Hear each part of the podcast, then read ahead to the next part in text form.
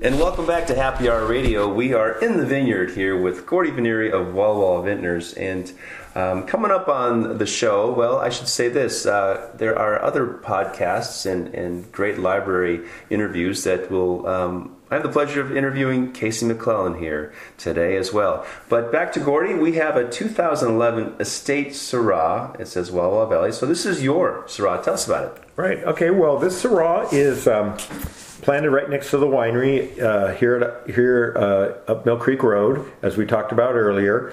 And before I talk about this specific Syrah, I will say one thing about Syrah and Walla Walla Vintners is we never started out to be a winery that did Syrah. In fact, I said earlier we did the Bordeaux grapes. Then we did the Italian grapes, Sangiovese. We started doing that in '99. A couple years ago, we added the Dolcetto as an Italian grape. And we always thought that we would not be Syrah people. Now, don't ask me why. It's kind of, you know, we go back, we go round and round. But lo and behold, when we planted our estate vineyard in 2008, we still, for whatever reason, decided to plant two acres of Syrah. So we have two clones. We have an acre of each up here. We have the Joseph Phelps clone and the Tablas Creek clone and uh, one acre of each. This is a blend of the two clones uh, that were plant that were planted in 08. This is the 11 vintage. Now, the other thing about Syrah that I'm sure many of you know is Syrah is one of those grapes that really reflects the terroir uh, and where terroir or, or, or where it's grown. So, and I think sometimes in the wine world, us winemakers, we have debates about this styles of Syrah, where they're grown, and whatever. So even within Walla Walla, just a little AVA of Walla Walla, um, there's different styles of Syrah and different flavor components based on where they are grown. So, like more fam- more recently, there's the famous uh, Syrahs that come from in the rocks that are grown in big cobbles, more in the uh, southwest part of Walla Walla. This Syrah, in contrast, is a higher elevation Syrah. It's up here at 1,200 feet above sea level. It's in windblown loess, very rich soils. Uh, there's no rocks here, unfortunately, uh, for some of you who like rocks. But uh, there, it is a Syrah that's going to be very different. So it's fun for us to look at those differences and try to figure out. Sometimes uh, it's very entertaining uh, uh, day when you're trying to figure out why different Syrahs have different characteristics. It's that, true. So that being said, this is a higher elevation, windblown loess style, later ripening Syrah than some of the other styles. And the clones you spoke about, the Joseph Phelps and the Tablas Creek, those are primarily the two dominant or predominant clones throughout uh, the United States, right? California. I mean, Joseph Phelps is in California, right. and Tablas Creek obviously is in the Rhone Valley. Yeah, exactly. So those, yes. Wait, I'm sorry. Tablas Creek's in California, but they got their cuttings from Beaucastel, right? I believe so. I, yeah. Don't don't hold me on that, but yes, I, I was going to say Tablas Creek is California and Joseph Phelps, but of course, you know, in the grape world, you know, they were probably brought over from Europe, obviously, somewhere. And uh, I'm not sure where the Joseph Phelps clone originated in Europe, but they've since it's been here, they've called it the Joseph Phelps clone. You know, so I don't know about the history of that, but it's pretty common. Right, and so what, what I'm really enjoying about uh, the 2011 vintage, I think it's a, it's a landmark or watershed or um, a pinnacle vintage for Washington State because I think the structure here around the state, it was a cooler year, it was a longer ripening year, correct? And the, the structure in these wines are, will be long lived. I mean, these wines will have all the bells and whistles that you need, everything for a good cellaring, and um, they're just right. They are consistently ripe, but their acidity is uh, is natural and it's a little elevated, which makes it fresh and bright and juicy. Right. Yeah, I think the yes, uh, you're correct about the 11 vintage, Chris. It's uh, it was a little cooler vintage. The fruit had even longer time to hang on the vines because of the coolness, and it really developed a lot of structure, a lot of tannins, but yet lots of flavors. Um, I think the Syrah from the higher elevation areas are, you know, classic Syrahs from uh, uh, from let's say maybe the northern part of France, you know, more similar to the the northern Rhone. The northern, yeah, uh, yeah the northern Rhone uh, part of uh, France, uh, like I guess the Côte de Rôti maybe. Côte Rôtie is- and the is- Hermitage and the Crozes-Hermitage. Yeah. Um, yeah, and those wines or those areas benefit from some elevation. Obviously, they have a different soil composition with the, the granite schist, uh, but also a lot of wind, so it keeps that acidity uh, lively. This wine uh, is very aromatic. Um, the sense of, of lavender, uh, rosemary, um, a touch of smoke, uh, licorice, violets. There's a lot of ar- aromatics coming off of this, and then the fruit is really a dark black purple fruit profile. It's uh, black plum and loganberry, and um, even more concentrated, dried. The, the, the flavor here is, is really powerful. Yeah, it's it's we're really happy with this Syrah. It's it's it's a very big Syrah. And the one thing that I get is, like you said, I agree with everything you said on, on the description. I think it was perfect. Um, you know, it's a combination of the of like the savory and the fruit. You know, where some Syrahs are all savory, some are all fruit. Uh, this one is a, a really nice balance between the let's say savory components. You know, like that you mentioned, uh, roasted meats, uh, eggplant, but then also the fruits. The one thing I noticed too, and and uh, I, is is that I think it really jumps out is the spicy pepper. I think it has a real white slash black pepper uh, characteristic. I agree. too, that yeah, it's get. there. It's- there's, it's I mean, there's good. so much going on in this class. we'll need more time to get Yeah. the descriptors out. And, and this is one I think will age nicely too, because especially with the 11 vintage, it was a really balanced uh, vintage, and it's going to be a very age-worthy wine. So. I think um, you know, looking at the landscape, and you've been in the business for almost 20 years now. Uh, remember when Syrah kind of came out? It was um, uh, who's the guy who's dictated or made an edict that Washington was the next best place for Syrah in the world, agreeable or not, not agreeable, and then the state jumped at it and said, "Okay, we're going to make our living on Syrah now." Um, but what I found was that the vines were so young at the time, and then we were really a Bordeaux style winemaking uh, community. So we ended up putting tons of new oak, two years of new French oak on all these Syrahs, and they came out at 35 bucks, 40 bucks because hey, you had to pay for the vineyard, you had to pay for all the barrels, and the wines weren't necessarily close to being any good because you had so much chew on them from the oak. What's your uh, impression of the legacy of Syrah? Or what I'm trying to say is that 10 years, 15 years later, we figured it out. Yeah, yeah. I think it's I think it's definitely getting better, and people are starting to study it. Uh, one of the guys I have to give a lot of credit for that I recently talked to is Rich Funk from Saviah He's a real student of of Syrah as far as where it's grown, what characteristics you get from where it's grown, winemaking styles, and I think that's al- also, to be honest with you, from talking to retailers, that's been one of the reasons uh, sometimes the consumer, there's been some consumer confusion about Syrah because when they buy a bottle of Syrah, they're not sure what they're going to get. They don't know what style they're going to get. So I agree with you. That's changing, and we're getting better at describing our style and, and saying, okay, this is this kind of style of Syrah versus this kind of style of Syrah. So we're getting better at communicating it, and I think we're getting better at making a more balanced wine also. Uh, I know at Walla Walla Vintners from the get go, and I think. Um, we actually, I think I give a little bit of credit to K Vintners in this case. We were always, uh, when we first started making Syrah, uh, we knew Charles at K Vintners. We, his, his idea or approach was to always use less oak on Syrah, to have like maybe, if you did 10 barrels of Syrah, you'd have one barrel of new oak, and the other nine would be anywhere from neutral to maybe one or two you, you, you know one or two fill barrels. In other words, only one new oak barrel. And that allows And really 10%. because Syrah is truly a very aromatic and um, a grape with many uh, faces and personalities. That you know, if you don't mask it with oak, you get a chance to see them like we see in this class, and the roasted meats and the, the smoke and the game and the savory. It's, it's really interesting wine. Yeah, I, I and I agree with that approach. We've always stayed with that, and uh, in fact, I, you know, I, I I always consider, even though we've been around twenty years, I I don't consider Walla Walla Vintners to be, let's say, at the forefront of of uh, we're not pioneers in the in the uh, the Syrah world, obviously, but our winemaker Bill, who you mentioned earlier, he did work at K Vintners for a couple of years, and he loves Syrah. He's like a Syrah guy, and I think he really appreciated us putting the two acres of Syrah in so that he could play around with doing Syrah, and he really loves to do Syrah and work with it.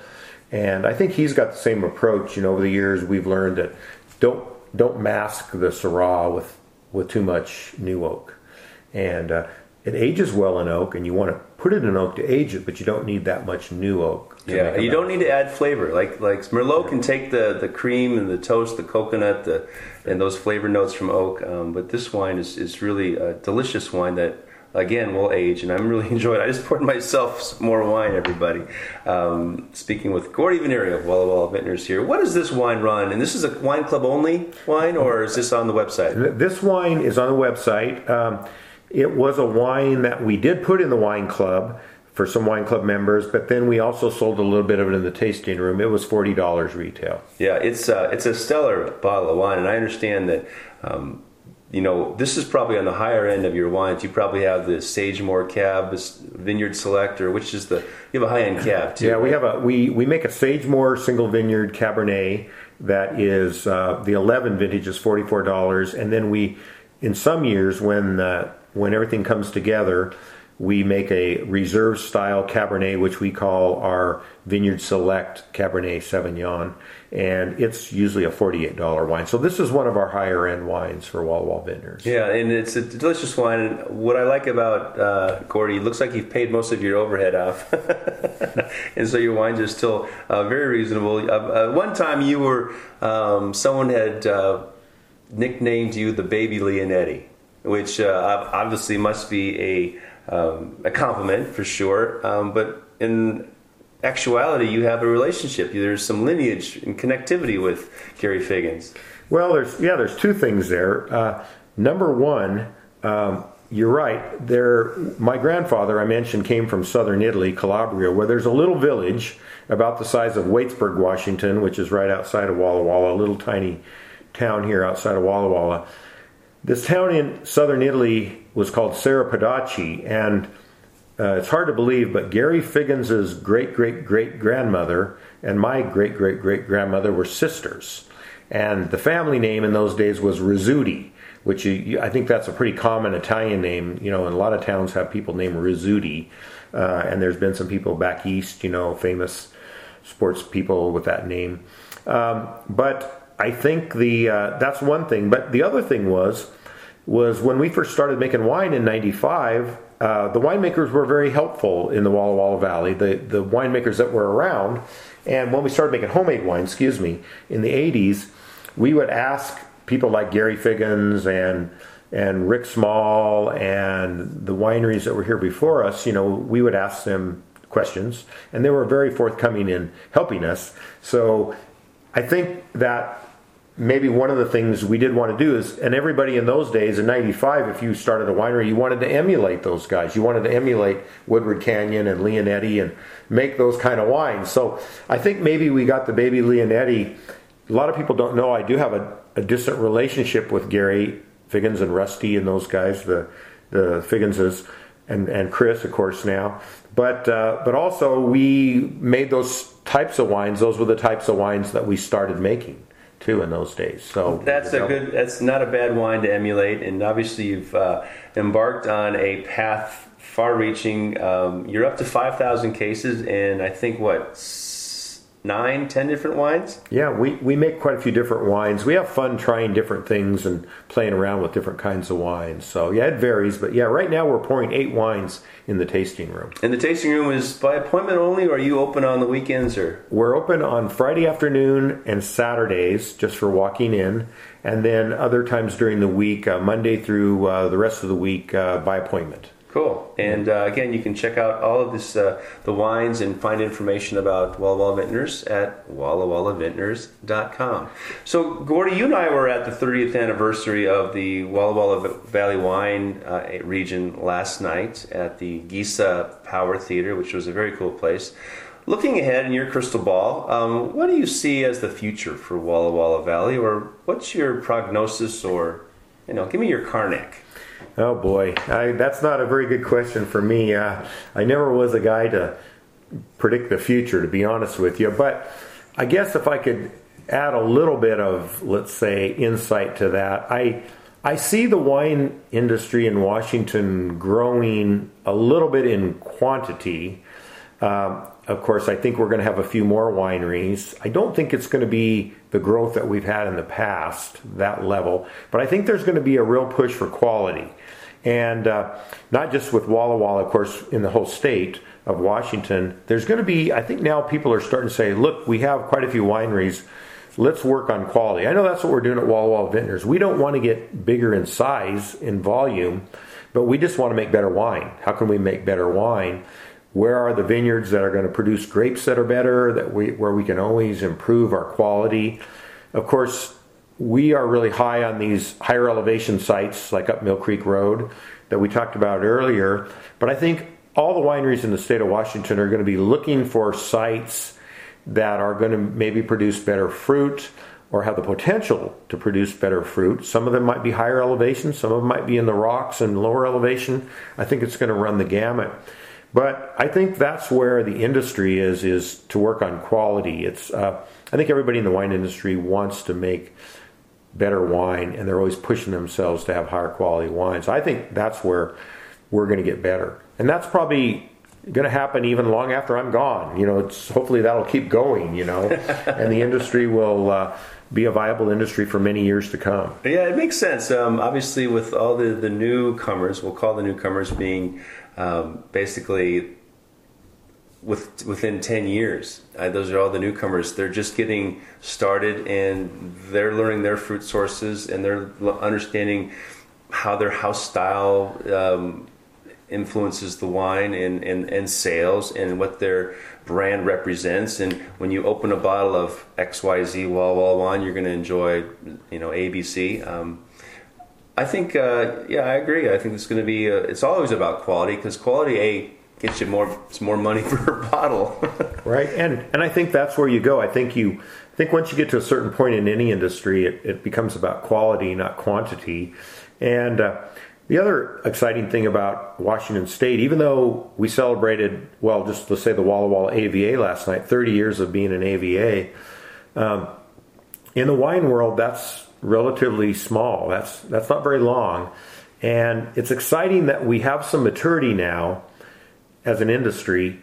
But what's really exciting that we're still young enough that we can, you know, I always say uh, the next great vineyard might not even be planted yet. I mean, there's so much land in Washington State. There's so many sites that don't have grapes on them that they that could be the Lafite Rothschild of Washington State, for example, or the La Tâche or whatever. I mean, there might be a site here that nobody's even thought of that 10, 20 years from now might be declared the best place in the world to grow whatever.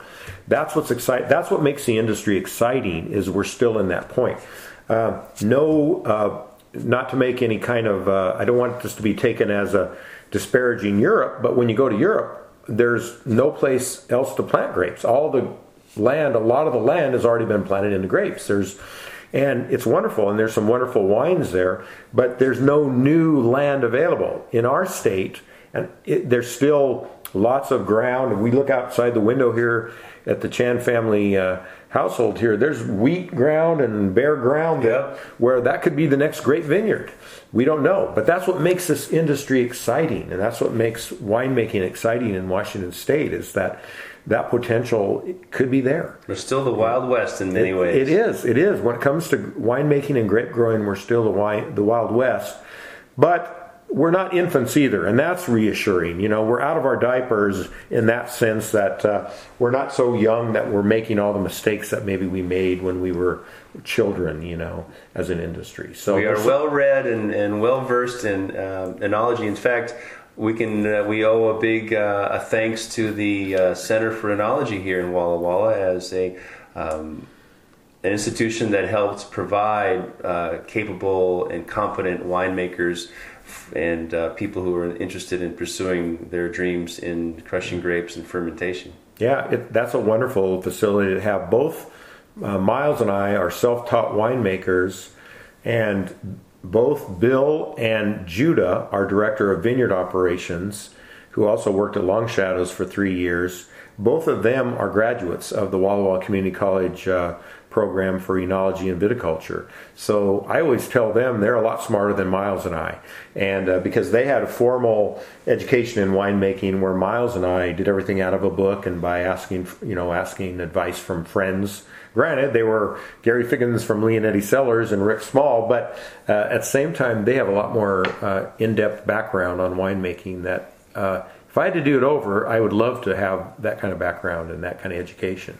Well, you can scrub barrels still and ferment, fermenters. Well, Gordy Venneri, thanks so much for joining me um, for our In the Vineyard series here on Happy Hour Radio. Hope you enjoyed it.